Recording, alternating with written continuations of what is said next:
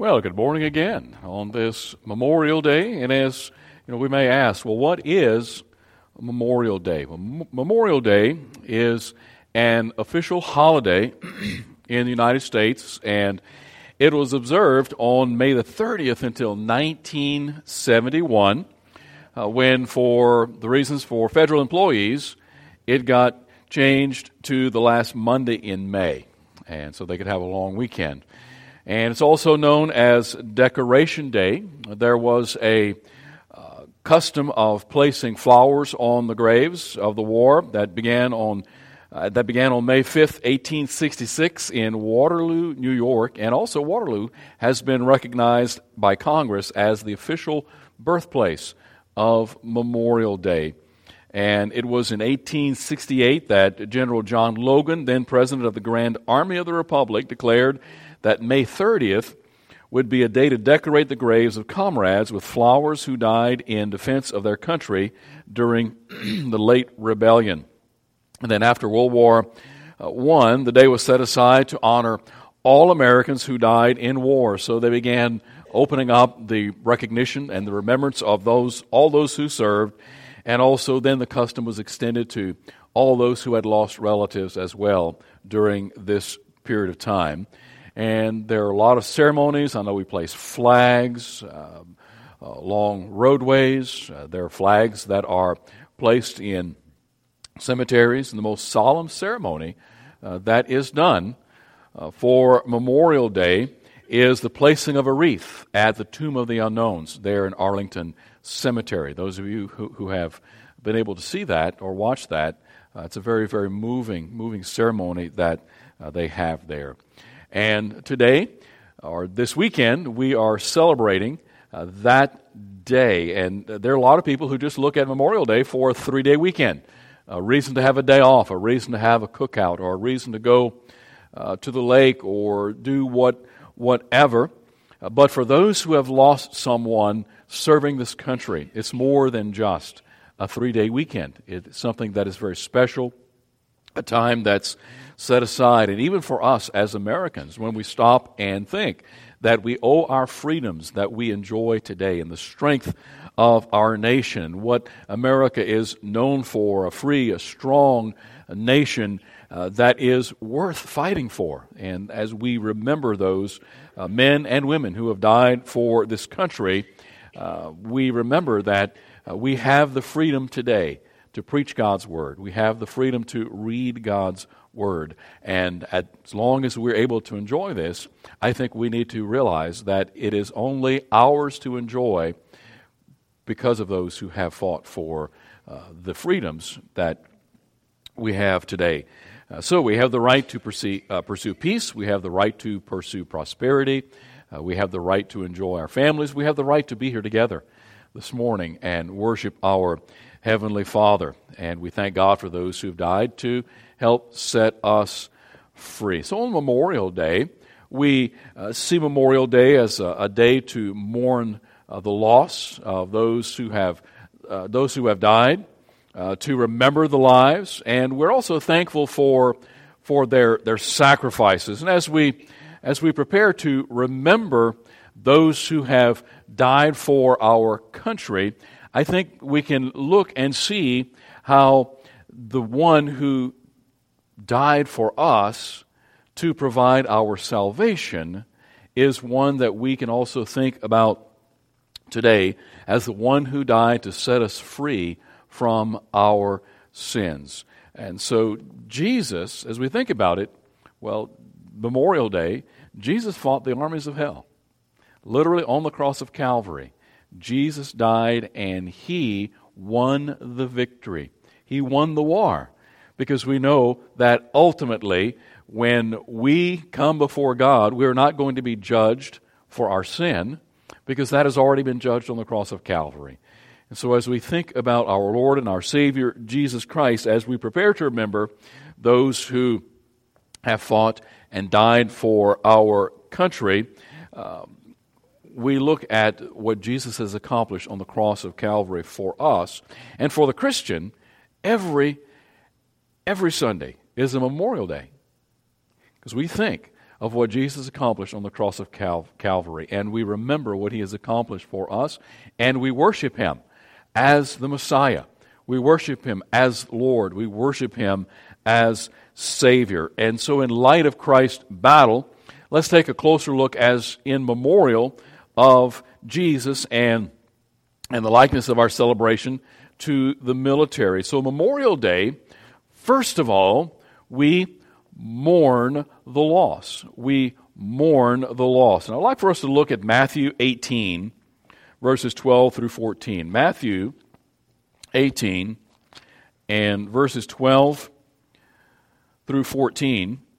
And as we, we, we look at the mourning of the mourning the loss, we look at the parable of the lost sheep. The parable of the lost sheep. And you say, well, what, what does that have to do with, uh, with this? Well, let's, let's read this, this parable. Verse 12. What do you think? If a man has a hundred sheep and one of them goes astray, does he not leave the 99 and go to the mountains to seek the one that is straying? And if he should find it, assuredly I say to you, he rejoices more over that sheep than over the 99 that did not go astray. Verse 14, even so, it is not the will of your Father who is in heaven that one of these little ones should perish. So, as we remember and as we mourn the loss of the earthly body of Jesus Christ, we've got to realize who are the guilty ones? We are. And isn't it interesting that Jesus gave his life for the guilty? You know, as Americans, we don't often think about how uh, in, a, in a difficult place we are. We think, well, we deserve freedom. We think we're, we're human beings. We deserve to be free. Well, if we think about that for a moment, what do we truly deserve? We deserve to spend an eternity in the lake of fire forever for eternity paying for our own sin. And that's what we deserve. We're the guilty ones. But isn't it marvelous that Jesus says, if, you have, if someone has uh, 100 sheep and one goes astray, will he not go out and seek the one that is lost? And who are lost? We are apart from Jesus Christ. Jesus gave his life for us. And we know that if there were only one sinner that had strayed and was lost, and we, we like to say, had, had it only been me, had it only been one of us, Jesus would have still died for the one. But we know he died for all, and he paid our sin debt. So as we, we mourn the loss, what did we what, what did we receive in return? And what did Jesus receive in return? Jesus got to go to be at the right hand of God, his, his rightful place. And what did we receive out of that bargain? Salvation, eternal life, eternity with the Father, and eternity with Jesus Christ. And as we think about mourning the loss of those that have gone before us, as we think about mourning the loss of our loved ones, those who have died in Christ, the Apostle Paul says, we are not to mourn as others who have no hope. Because may, while we may mourn the loss of their earthly, their physical body, we are going to be able to spend eternity with them in heaven. So we mourn the loss, but we also, secondly, remember the lives. So on Memorial Day, we remember the lives of those that gave their life. Let's look at Luke 24. Luke 24 and verses 13 through 25. A little bit of a long section of Scripture here. But Luke 24, beginning with verse 13. this is where Christ appears to uh, the, the guys on the road to Emmaus. Remember the lies. Now behold, two of them were traveling that same day to a village called Emmaus, which was seven miles from Jerusalem. And they talked together of all these things which had happened. So it was, while they conversed and reasoned, that Jesus himself drew near and went with them. But their eyes were restrained so that they did not know him. And he said to them, What kind of conversation is this that you have with one another as you walk and are sad? Then the one whose name was Cleopas answered and said to him, Are you the only stranger in Jerusalem? You can hear the sarcasm. And have you not known the things which happened there in these days? And Jesus, What things?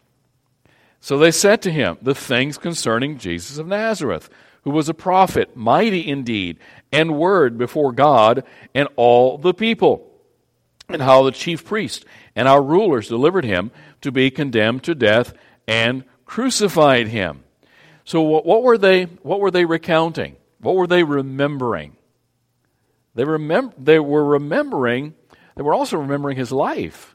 Because we, when, we, when we see what they're talking about, the things concerning Jesus of Nazareth, they talk about he was a prophet, he was mighty indeed, he did great works, and also in word. He spoke truth and before God and all the people, and how then the chief priests and our rulers delivered him to be condemned to death and crucified him. But, verse 21, we were hoping that it was he who was going to redeem Israel. Indeed, besides all this, today is the third day since these things happened. Yes, and certain women of our company who arrived at the tomb early astonished us. When they did not find his body, they came saying that they had also seen a vision of angels who said he was alive. And certain of those who were with us went to the tomb and found it just as the women had said. But him they did not see. Then he said to them, O foolish ones, and slow of heart to believe in all that the prophets have spoken. So, what does he say to them? How foolish are you? Did you not believe what the prophets said? And when we think of Isaiah, when we think of the other prophets who prophesied of what was going to happen to the Son of Man, what was going to take place, and how he was going to have to suffer, then they would have realized this was, Jesus is the Messiah. Uh, because they were remembering his life, they were remembering what Jesus was and what Jesus had said on earth. And part isn't part of mourning, the, the, the emotional healing process of mourning, remembering a person's life. And uh, it's good for us to not dwell on the death, but remember the life. And it's amazing to see the transition in uh, the demeanor of people who have lost a loved one when, when we ask them, Tell me a little bit about your loved one. And when they begin to recount the things, I've got a funeral, I have a funeral to do at 1 o'clock. Uh, and uh, last last night, when I was asking the family, tell me someone I, I don't know, I've ne- I'd never met before, uh, and I said, tell me about tell me about your mom, and they were recounting things about and and, her, and the stories that they were telling were were precious stories and uh, caused them to smile every once in a while. And and so this is part of the emotional healing process is remembering the life of one who is gone. Uh, as we think about uh, the, the, things we remember or the things we think about individual, people put different things on headstones, do they not? Sometimes they're epitaphs. And what I, I've always enjoyed, uh, it's a weird thing to enjoy, but I've always liked in the, in the graveyard to look at the headstones see the dates and if they had pictures and also the, the epitaphs and the stories that they give. Here are some of the epitaphs that uh, that I found in just looking to see what was on some graves. One was gone too soon. Another, dear parents, we will miss you much. We know you rest with God. Another, safe in the arms of Jesus, faithful unto death, gone but not forgotten. Go, Spirit, go thy way, at rest, asleep in Jesus. The Lord is my shepherd, I shall not want. Life's work, well done. She rests in peace. And all these messages talk about the, the one who's departed, talk about the, the one whose, uh, whose body is lying there in the grave. But then we ask ourselves the question what do we remember about Jesus? Well, we remember as he walked this earth, as he walked through life, Uh, the answer is I believe he would want us to remember how he lived. And how did Jesus live? Jesus showed love. Jesus lived a life, and he gave us that example. He came to, uh, to seek and to save that which was lost. And I think what we can remember or what we can think about as we remember the life of Jesus, he came not for himself, but he came for us. He came to save those who were lost. Remember the, the parable about the 99, the 100 sheep? One is, one is lost. The shepherd will go and seek after the one who is lost. And thank God that he came and seeking came to seek after us. Because we know the Bible tells us that there's none that seeks after God. Not, the, not a single person seeks after God. It's God who seeks after us. And it's His Holy Spirit that draws us to Him. And it's His Holy Spirit that woos us. And it's His Holy Spirit that gives us the mind to see. He takes the blinders off for us to be able to understand, as, as God's Word puts it, the glorious gospel of our Lord and Savior, Jesus Christ. So as we remember his life, we remember how he lived, as we remember the lives as well of those that we have lost. And then, thirdly, on this Memorial Day, as we think about Jesus, as we think about others, we're also thankful for the sacrifice. We are so thankful for the sacrifice of those soldiers who, who were willing to place their life on the line, to fight a battle, to fight a war for, uh, we, we, for, the, for what they believed was right in order to secure uh, peace, in order to secure freedom, uh, sometimes for our very own nation, and sometimes for securing the freedom for another country, for total strangers. And we also remember the sacrifice of our Lord and Savior, Jesus Christ. Uh, I'd like for us to turn to 1 Corinthians 11. 1 Corinthians 11. And uh, we're, we're not going to receive the Lord's Supper or communion this morning, but I want us to think about this. And because what we read in 1 Corinthians, these verses here, as we remember uh, the institution of the Lord's Supper, it was instituted as a memorial. And every time we do receive the Lord's Supper, every time we do partake in communion, it really is a memorial for us to remember the sacrifice of Jesus. Verse 23 says, uh, For I received from the Lord that which I also delivered to you, that the Lord Jesus, on the same night in which he was betrayed, took bread. When he had given thanks, he broke it and said, Take, eat, this is my body, which is broken for you. Do this in remembrance of me. In the same manner, he also took the cup after supper, saying, This cup is the new covenant in my blood. And then he says, This do, as often as you drink it, in remembrance of me. How often do we really remember what Jesus has done for us? How many times do we go through a day and not think about Jesus' sacrifice? Sometimes I have to uh, repent and confess, Lord, it's four o'clock, and I really haven't thought about you much today because I was busy. I was busy with different things. Sometimes busy doing good things. I mean, helping people or uh, just doing what. And so sometimes we have to confess, Lord, I am so sorry. I haven't spent time really thinking of you, remembering what you have done for me. And I've almost taken for granted throughout this day the provisions and the gifts that you have provided. But he says, This do in remembrance of me. For as often as you eat this bread and drink this cup, you proclaim or you do show the Lord's death till he comes. So when we take the Lord's Supper, we do it in remembrance of him. And I hope we are thankful for the sacrifice.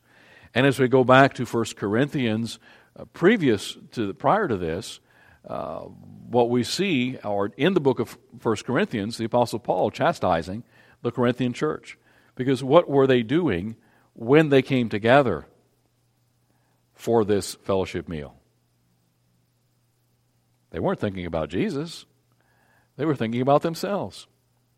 They wanted to get all the good, they wanted to, they wanted to get the, uh, all of that, uh, all the pies, and they wanted to get all the good desserts before the poor people came and would eat it all up, right? I mean, I know that's kind of modernizing it, but that's what they were doing. They were eating all the good, all the good stuff from Sister So and So, but you know, she, because she brings the best uh, casserole, and so we want to eat it all up before the poor people come, because the poor people didn't bring much food or any food, and so they were thinking about themselves rather than thinking about the one who made the fellowship possible. So remembering the sacrifice. Um, I, have heard this illustration before, and I, and I find it uh, very, very moving. I, I, was not able, I tried to, but I was not able to verify the authenticity of this story. But it's back from 1917 in World War I, and I'll read it for you. And it's, it's a moving story. It was a few weeks before Christmas 1917. The beautiful snowy landscapes of Europe were blackened by war. The trenches on one side held the Germans, and on the other side, the trenches were filled with Americans. It was World War I. The exchange of gunshots was intense. Separating them was a very narrow strip of no man's land. A young German soldier attempting to cross that no man's land had been shot and had become entangled in the barbed wire. He cried out in anguish, then in pain he continued to whimper. Between the shells of between the shells, all the Americans in that sector could hear him scream. But one American soldier could stand it no longer he crawled to that German soldier. When the Americans realized what he was doing, they stopped firing, but the Germans continued. Then a German officer realized what the young American was doing, and he ordered his men to cease firing. Now there was a weird silence across no man's land. On his stomach, the American made his way to that German soldier and disentangled him. He stood up with the German in his arms, walked straight through the German trenches, and placed him in the waiting arms of his comrades. Having done so, he turned and started back to the American trenches. Suddenly there was a hand on his shoulder that spun him around. There stood a German officer who had won the Iron Cross, the highest German honor for bravery. He jerked it off his own uniform, placed it on the American, who walked back to the American trenches. Only when he was safely in the trenches did they resume the insanity of war. That German soldier was thankful for all that American soldiers sacrificed. Now, I don't know about the veracity of that story, probably just a feel good story, but if, as we stop and think about it, what has Jesus accomplished for us?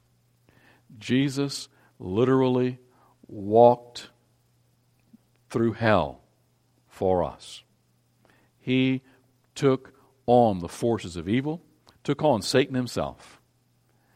When he died on the cross of Calvary, he spent those three hours totally separated from God in anguish for the first time in eternity past and the present did Jesus understand what it was like to be separated from God the Father. Sky turned black, lightning streaks across the sky, and I believe revealing the anguish that Jesus felt and also the anguish God the Father was sensing at that time. And so, for those three hours that Jesus hung on the cross, taking upon himself, him who knew no sin, who became sin for us, was sacrificing himself for us. And as we think about all those who have given their lives in all of America's wars, and even those who are continuing to give their life in service of this country, they walk where few are willing to go. And so we remember them, just as the example that Jesus Christ gives us as we mourn the loss, as we remember the lives, and as we are thankful for the sacrifice and all the, the heroic acts that have been done on the battlefields all across the world. And those feats that have made our nation great. We're free. And we are a wealthy nation because of those who've been willing to give their lives. And I think we can be proud to be Americans and to enjoy the luxuries that we do enjoy. They're not our rights, they are the privilege that we're able to enjoy because of those who have given their lives. And similarly, Similarly, the price that Jesus paid for us affords us salvation, the best and greatest gift that we could ever receive. You know, we did nothing to we did nothing to deserve the luxury of freedom that we have. It's those who've given their lives that have afforded us that freedom. Neither have we done anything to afford the luxury of salvation. Jesus did it all.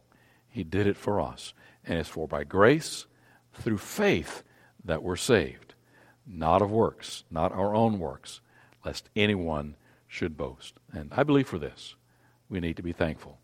And not just on the last Monday of May, where we celebrate or where we remember Memorial Day. As I said earlier, every Lord's Day is a Memorial Day for the believer.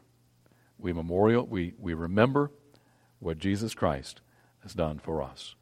And we are a living memorial, or we ought to be a living memorial to Jesus every single day. Because we literally were dead and we're now alive. And that is what Jesus Christ has accomplished for us. So on this Memorial Day, uh, I do trust that we are able to enjoy our families, uh, able to enjoy simply being together. And if you grill out and enjoy the burgers or whatever it is, let's always keep in mind that we do have this freedom to enjoy because of those who have given their lives. And we have our eternity to look forward to because of the sacrifice of our Lord and Savior, Jesus Christ. Father, this morning as we remember you, as we remember those who uh, have given and who are still giving their lives in the fight for freedom throughout this world, Lord God, may you be with each family, uh, be with those who are still mourning the loss of loved ones. We pray, Father, that that through others, through your drawing them, that they may come to know Jesus as their Savior. Lord, that their death may not be an empty death, but one that would be ushering them into your arms where they may be for eternity. And help us, Father, as well to be the mouthpiece where we are able to shine the light of your gospel into the lives of others. So we thank you, Father, for this. We praise you. It's in Jesus' name we pray. Amen.